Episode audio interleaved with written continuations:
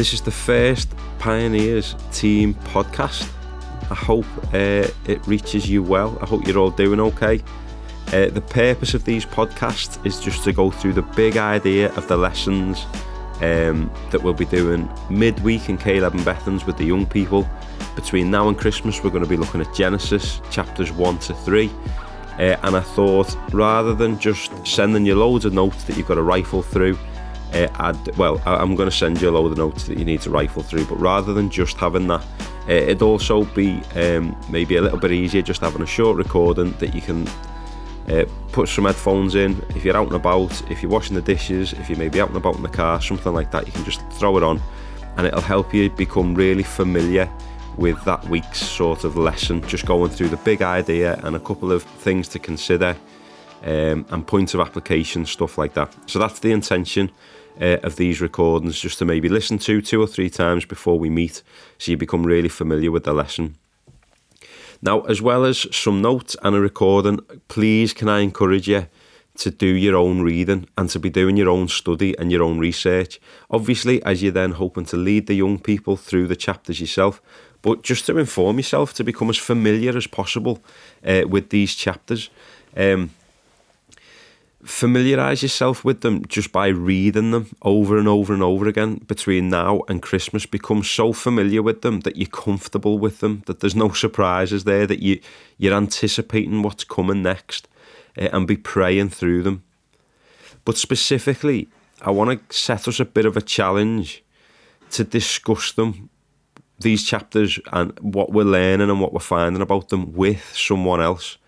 Articulating and discussing um, what you're thinking through and what you're learning is a really helpful exercise, and it's really helpful um, for working out what you fully understood or you haven't. Helps you realise which ideas are well formed and which still need work, and it just causes your thinking to be a lot more robust. I find basically I just need to be chatting to someone through what I'm learning and what I'm thinking through. Very often I say something and I realise, oh, that's a load of rubbish. I need to not say that again until I've figured out what I'm going on about. Um, so ideally, find someone else in the team maybe who you could meet up with to chat through the chapters. Um, if there's no one in the team who you feel comfortable to do that with, hopefully there should be someone in church, maybe in your grace group. Um, I am offering now an open invite to do it because I love to do it. Uh, I find it that helpful to do. Um, and you learn loads of new bits as you're speaking to somebody else who's maybe coming at it from a different perspective with different ideas um, and different paradigms, stuff like that. So that's the challenge. Please be speaking to other people about what it is that you're reading and you're thinking through. Now, typically, I'd just dive straight into kind of the section of the chapter that we'd be looking at um, this week the, again, the intention isn't for it to be too long, just to cover the title, the main big lesson, big aim for this week, uh, and a couple of points just to think about or applications.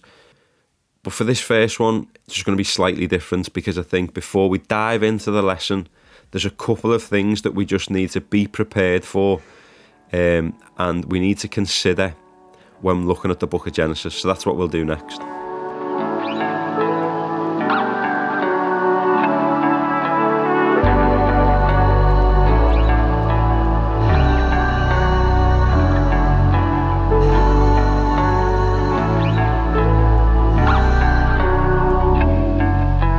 Okay, so before we dive into our lessons, um, we need to consider a couple of things. Genesis is a particularly divisive book, controversial book. There are so many different interpretations, there are so many different approaches to it, and even just probably within our church, I wouldn't be surprised. There are certain degrees of uh, importance placed on not just the book of Genesis, but these chapters to a point where for some people it will be a make or break faith issue for others, it won't be as big a deal. But the spectrum of kind of importance placed on these chapters um, has such a, a varied um, degree that we need to be really sensitive when we come to it. Now, the first thing that I want us to consider or to be thinking about in preparation for our study as a whole, um, and even just this week's lesson, is we need to remember that these chapters form part of a book Genesis, which is part of a collection of books called the Pentateuch, or what's often referred to within the Bible itself as the law.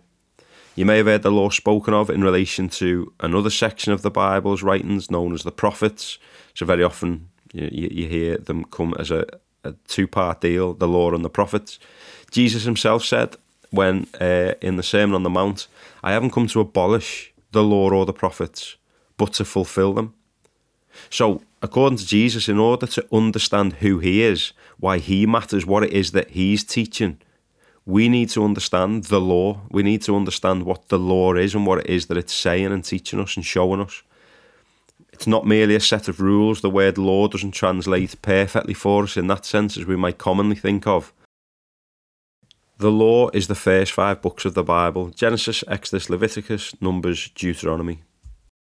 Now, this is just important to remember because one of the two reasons why I want us to look at Genesis with the with the pioneers is because I want them to understand that the Bible is one coherent story from start to finish. It's been constructed intentionally with one story in mind. Even though it might seem random, generally because we just sort of dip in and out of different bits, it isn't random. A Bible scholar and ancient Near Eastern expert, John Sailhamer, says this Genesis chapter 1 is often read as if it were merely just an account of God's creation of the universe.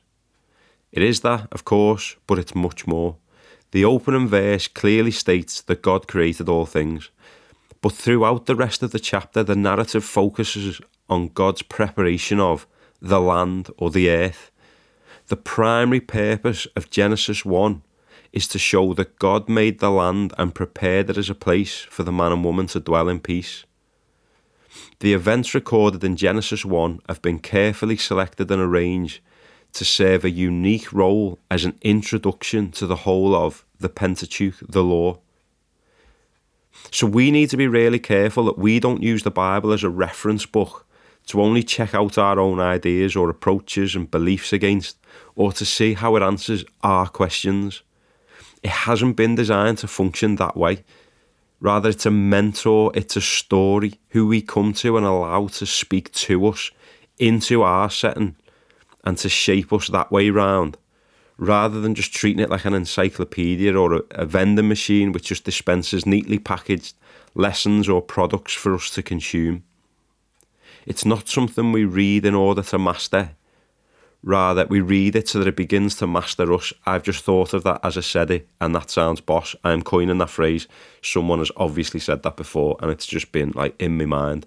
But that just came out. I think that's boss. It's not something we read in order to master the Bible. Rather, we read the Bible so that it begins to master us. Boss.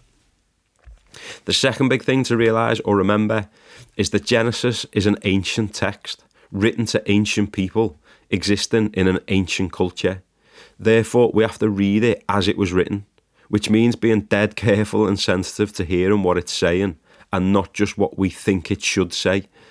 That John Sailhamer from before goes on to say, we can seek to discover the appropriate context for understanding Genesis 1 and 2, and I believe the correct way is to view them in their literary context. The first two chapters of Genesis weren't meant to be read in isolation from the rest of the Pentateuch, again, the law Genesis, Exodus, Leviticus, Numbers, Deuteronomy. These two chapters present a general description of the world in which the subsequent historical events will take place. They set the stage. So it isn't trying to address all of our modern day questions or tensions, and we shouldn't approach it that way. Rather, Genesis chapters 1 to 3 are setting up the story to follow in the Pentateuch. And the Pentateuch is the beginning of the story of the Bible, which we read as a complete story in our day and setting and culture in order to understand what God wants us to know. Incidentally, now we haven't got loads of time to go into it here, but hopefully we draw it out as we go through our study of these chapters in Genesis together. But what's the main thrust of the story within the Pentateuch?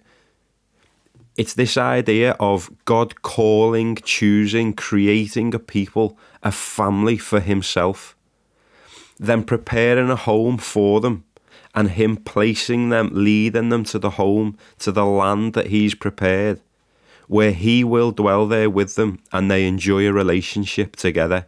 And in order for this relationship to exist, there are commandments, there are rules to follow. Trust me and do as I say. It'll be well. You'll enjoy life with me. Yet disobey and choose right and wrong for yourself. It'll go wrong for you and you'll be banished from the land and from my presence. Straight away, then, you should be hearing echoes of Genesis 1 to 3. That's the context that's being set in order to understand this story. Go beyond the Pentateuch into the storyline then of the Bible. God preparing a people, creating a people for himself who he draws to himself, leads them to a land, to a home that he has prepared for them, whereby they live with him and he lives with them. All they need to do in order to obtain the land, in order to enter into his presence, is trust and obey. Duh, duh, duh, then we get to Jesus. And not just then we get to Jesus, but in order to understand the law, we need to understand Jesus. We cannot understand who Jesus is and what he's doing though if we haven't truly understood the law. That's why we want to look at Genesis 1 to 3.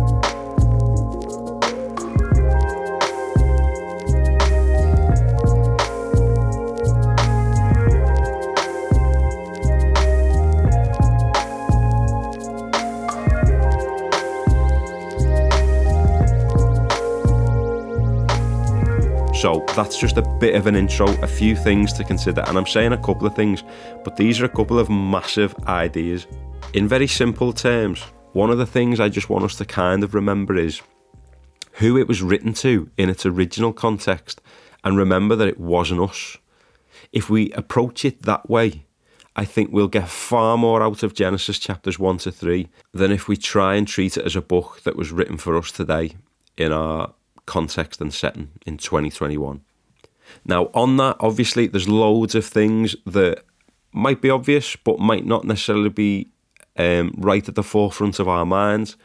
It's worth remembering that, I mean, I'm going to call the author of Genesis Moses. That could be disputed. There are loads of books written about it. Go and do research if you're bothered. Jesus just called the author Moses, therefore, I'm just sticking with Moses for simplicity's sake. But Moses didn't have a true concept of our understanding of the cosmos. When, for example, he's talking about in the beginning, God created the heavens and the earth, we need to remember that Moses probably had an understanding of the earth as flat earth that was built on stilts with water underneath, that the sky was a dome, um, that God almost opens the windows and pours water in in order to make it rain. It was a very ancient view of the cosmos as opposed to our highly kind of developed and investigated concept now of the cosmos, the universe around us. Things like the laws of gravity, uh, light uh, as photons, even just stuff like when we say in the beginning God created the heavens and the earth, our mind's eye pictures the globe, the round ball that we see in our sort of textbooks in school and when we go on Google Earth and stuff like that. But remember, like that's a very modern development. I'm pretty sure the first photograph ever taken of the globe was in like the 60s, so nobody actually saw the Earth prior to that point, other than what they'd imagined or drawn themselves. So we take for granted a lot of the time um, what we know about the universe as opposed to what will have been known at the time. Now, when thinking about how we address and we discuss these type of chapters, the Bible Project have what I think is a dead good analogy, which is if as tourists we go to a, a brilliant, beautiful, complex culture that is absolutely nothing like ours, take a totally different part of the world. Now they're American, so think of somewhere maybe like India with its own history, with its own customs and language and uh, unique traits that is so, so different from somewhere like America if when we visit somewhere beautiful like that, we just expect all of the people who we come across to speak English, to speak our language, and to understand all of our own references, the films we watch, the music we listen to, the clothes we wear, only wanting to go places where we feel comfortable or eating the food that we like. So going into a little village in India and just desperately trying to seek out a Mackey's, then we're never actually going to get to experience or taste or see or feel the beauty and the brilliance of that culture. Rather, we just impose ourselves forcefully on that culture and we've missed it all and we suffer as a result. We're still just living in our own tiny little bubble and world as opposed to broadening our mind and our thinking and our approach. So we need to be really, really careful to learn the language of Genesis, learn the language of its culture and its context, understand the people in its setting. Basically, just tread very delicately and let it speak to us rather than just bludgeon it with all of our own uh, assumptions and preconceived ideas. Anyway, enough said there. Let's get into this week's um, verses and see what they have to say to us. As I said at the start, please forgive me this week for this one just being a tiny bit longer. I think going through the the setting up the series that way is just useful before we start um, this series together. So this week we're looking at Genesis chapter 1 verses 1 to 25, um, but we're going to be paying particular attention to just the first three verses. That's intentional. We're not actually going to get to the creation of humanity today. That will come next week. Uh, so please don't race ahead. Uh, just stay in that space before we get to the humans being created. The big idea this week is to see that God has created all things purposefully, that God is the creator and he has intention and purpose in his creation. He starts by creating an uninhabitable chaos, which will reveal his purpose then for the creation. It reveals his love that he has for all that he's about to make. So, first three verses then. In the beginning, God created the heavens and the earth. The earth was formless and empty, darkness was over the surface of the deep, and the Spirit of God was hovering over the waters. Three big things just to sort of pick up on then in the start. Verse 1, as we mentioned in the intro, the idea here is in the beginning, God created the heavens and the earth. He created all things. This idea of it being heaven and earth is, and everything in between. It's this sort of idea of the whole that has been created. So the first basic principle for us is in the beginning, God created all things, the heaven and the earth. Now, again, the word heaven here means the skies, the earth means the land, that which is above us and that which is like sort of where we're at, the physical space, all that we can see and know, God made it. That's a huge principle just for our young people to get. God is separate then from his creation. He's above it. He rules over it. He's not dependent on us or anything that's been created, rather the other way round. We are completely dependent upon him. Straight away, that's a big concept. We've been made and created by someone altogether greater and different, set apart from us. This is the very first part of our understanding and under, in knowing what it means for God to be holy, unlike us, different, set apart. Worth considering again the culture, the context that we're hearing this and writing this initially. The idea of a creator God isn't foreign to other religions, beliefs, cultures, nations at the time. The children of Israel are existing in the space between two primary cultures of their day, the Babylonians and the Egyptians, as well as all the other kind of tribes and nations around them, who all will have had their own understanding of how things came to be. The Babylonian sort of story is one of the most famous ones. You might have heard of the god Marduk, and the idea of the big battles between the gods um, and the the blood that sprays out of throats and stuff like that then forms matter which forms into an earth into humans. The humans then live in order to serve the gods. All this kind of stuff you hear of the Egyptians praying to the gods um, and and offering sacrifices and idols serving them in hopes that they will repay their service to them with rain and with sun and with good crops and things like that. So they lived in a culture that had their own sort of beginning stories. And what Moses is saying, what God is revealing to his people, is let me tell you what I'm like and what I did.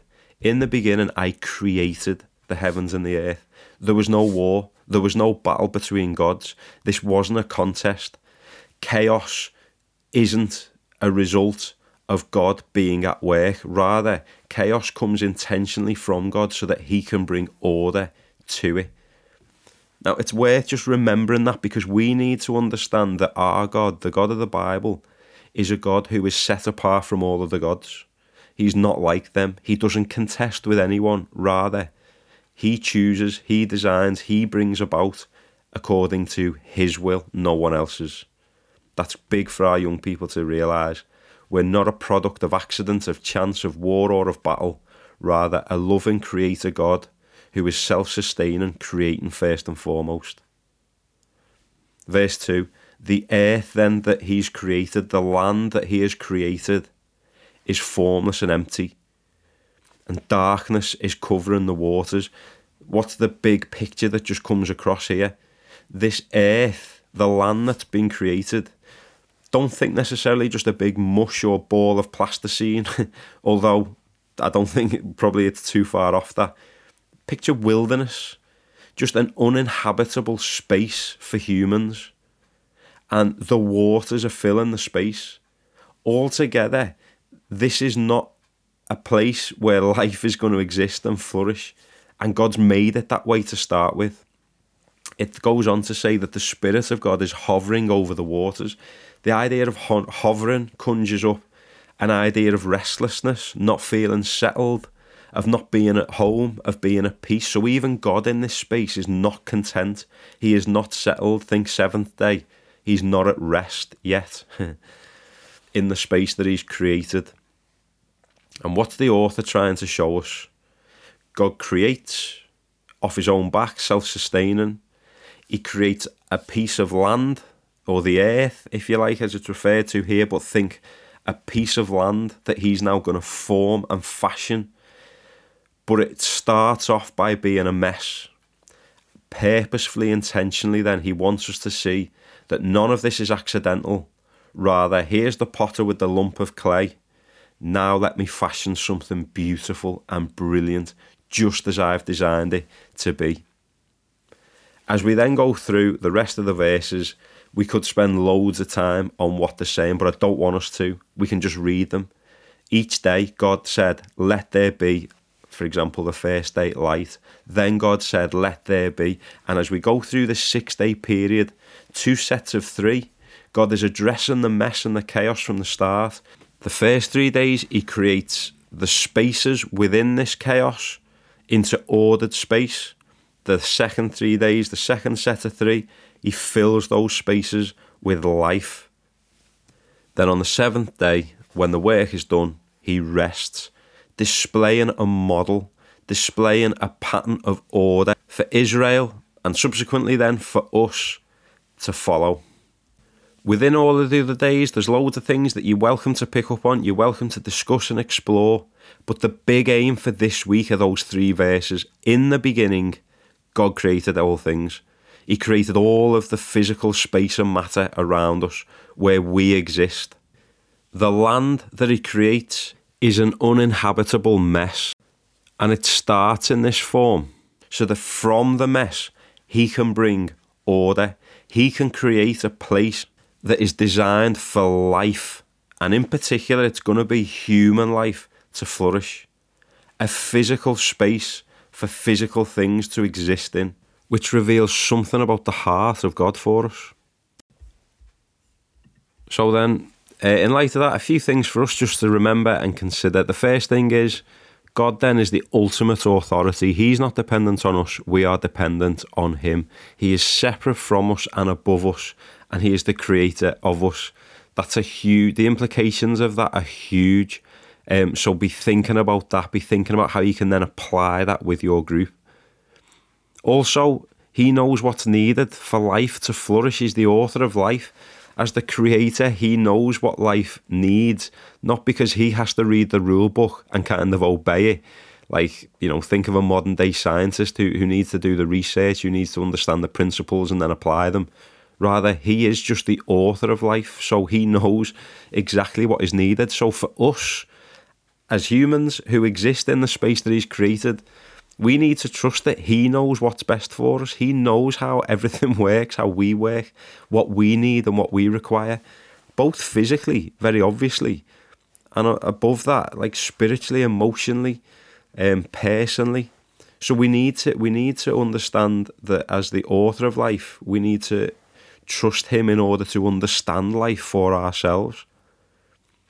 Progressing from that, or maybe just preceding that, again, this idea that we are not the result of an accident or an uncontrolled, chaotic explosion or mess, as was the teaching in the day throughout Babylon and Egypt and other ancient Near Eastern traditions and cultures. But even our own culture suggests something similar, doesn't it? With the scientific understandings that we have today and, and what the research finds, life is just the result of a chaotic explosion of, uh, you know, some sort of chemical reaction. Without getting into the science, the Bible's teaching us something more fundamental than that. That whatever means have been employed, wherever we stand on the scientific debate, it doesn't matter. Beyond it, underneath it, foundationally behind it all, holding the whole thing together, is a God who's created in the first instance. We should feel love and care and purpose as a result of that that's a really big truth for us to really be considering and getting our teeth into. As well as that, finally, this is the start of our story, of our human story, of our earthly story, of the story of the Bible that we begin to follow. Knowing where and why things begin helps us make sense of where we are now. Understanding purpose means using logic, having a framework that is coherent and fits. We need to understand the Bible and its purpose by understanding the start of the story. Now, in terms of where the start of the story comes, this is just part one of two parts. Next week will be part two when God creates the humans. But before we get to the humans, I just wanted us to really dwell on this idea that behind all of creation is God. God creates a mess purposefully to show his loving intent and design for what will become the apex, the pinnacle, the point of all of this creation the humans, me and you. God creates because he loves us. That's huge. It's going to be massive when we get there. But today, oh, this week, in this week's lesson, we just want to set up the big principles for what's to come if there are any questions, please, you've got to have questions. You've got to have questions. If you've read verses 1 to 25, if you just read 1 to 3, you've got to have questions. Be asking them, be speaking about them, be discussing them, be reading up and praying. Give me a ring, give me a text. Love to go for a walk. I'd love to be discussing it as we're going through the weeks. But uh, yeah, I'm praying for us and for our young people as we spend some time in Genesis. These chapters are amazing. And what we're also beginning to do is hardwire and program our minds and our hearts with code by which we can then unlock and tap into the meaning of any other part of the Bible. I'm convinced of it. So, yeah, I'm really looking forward to the next few weeks. I'm going to end it there. If you've made it this far, bless you. Usually, when I do a recording, it takes one or two goes and then I smash it out. I reckon this is easily my 30th goal. So, yeah, Speak to you soon. Ta.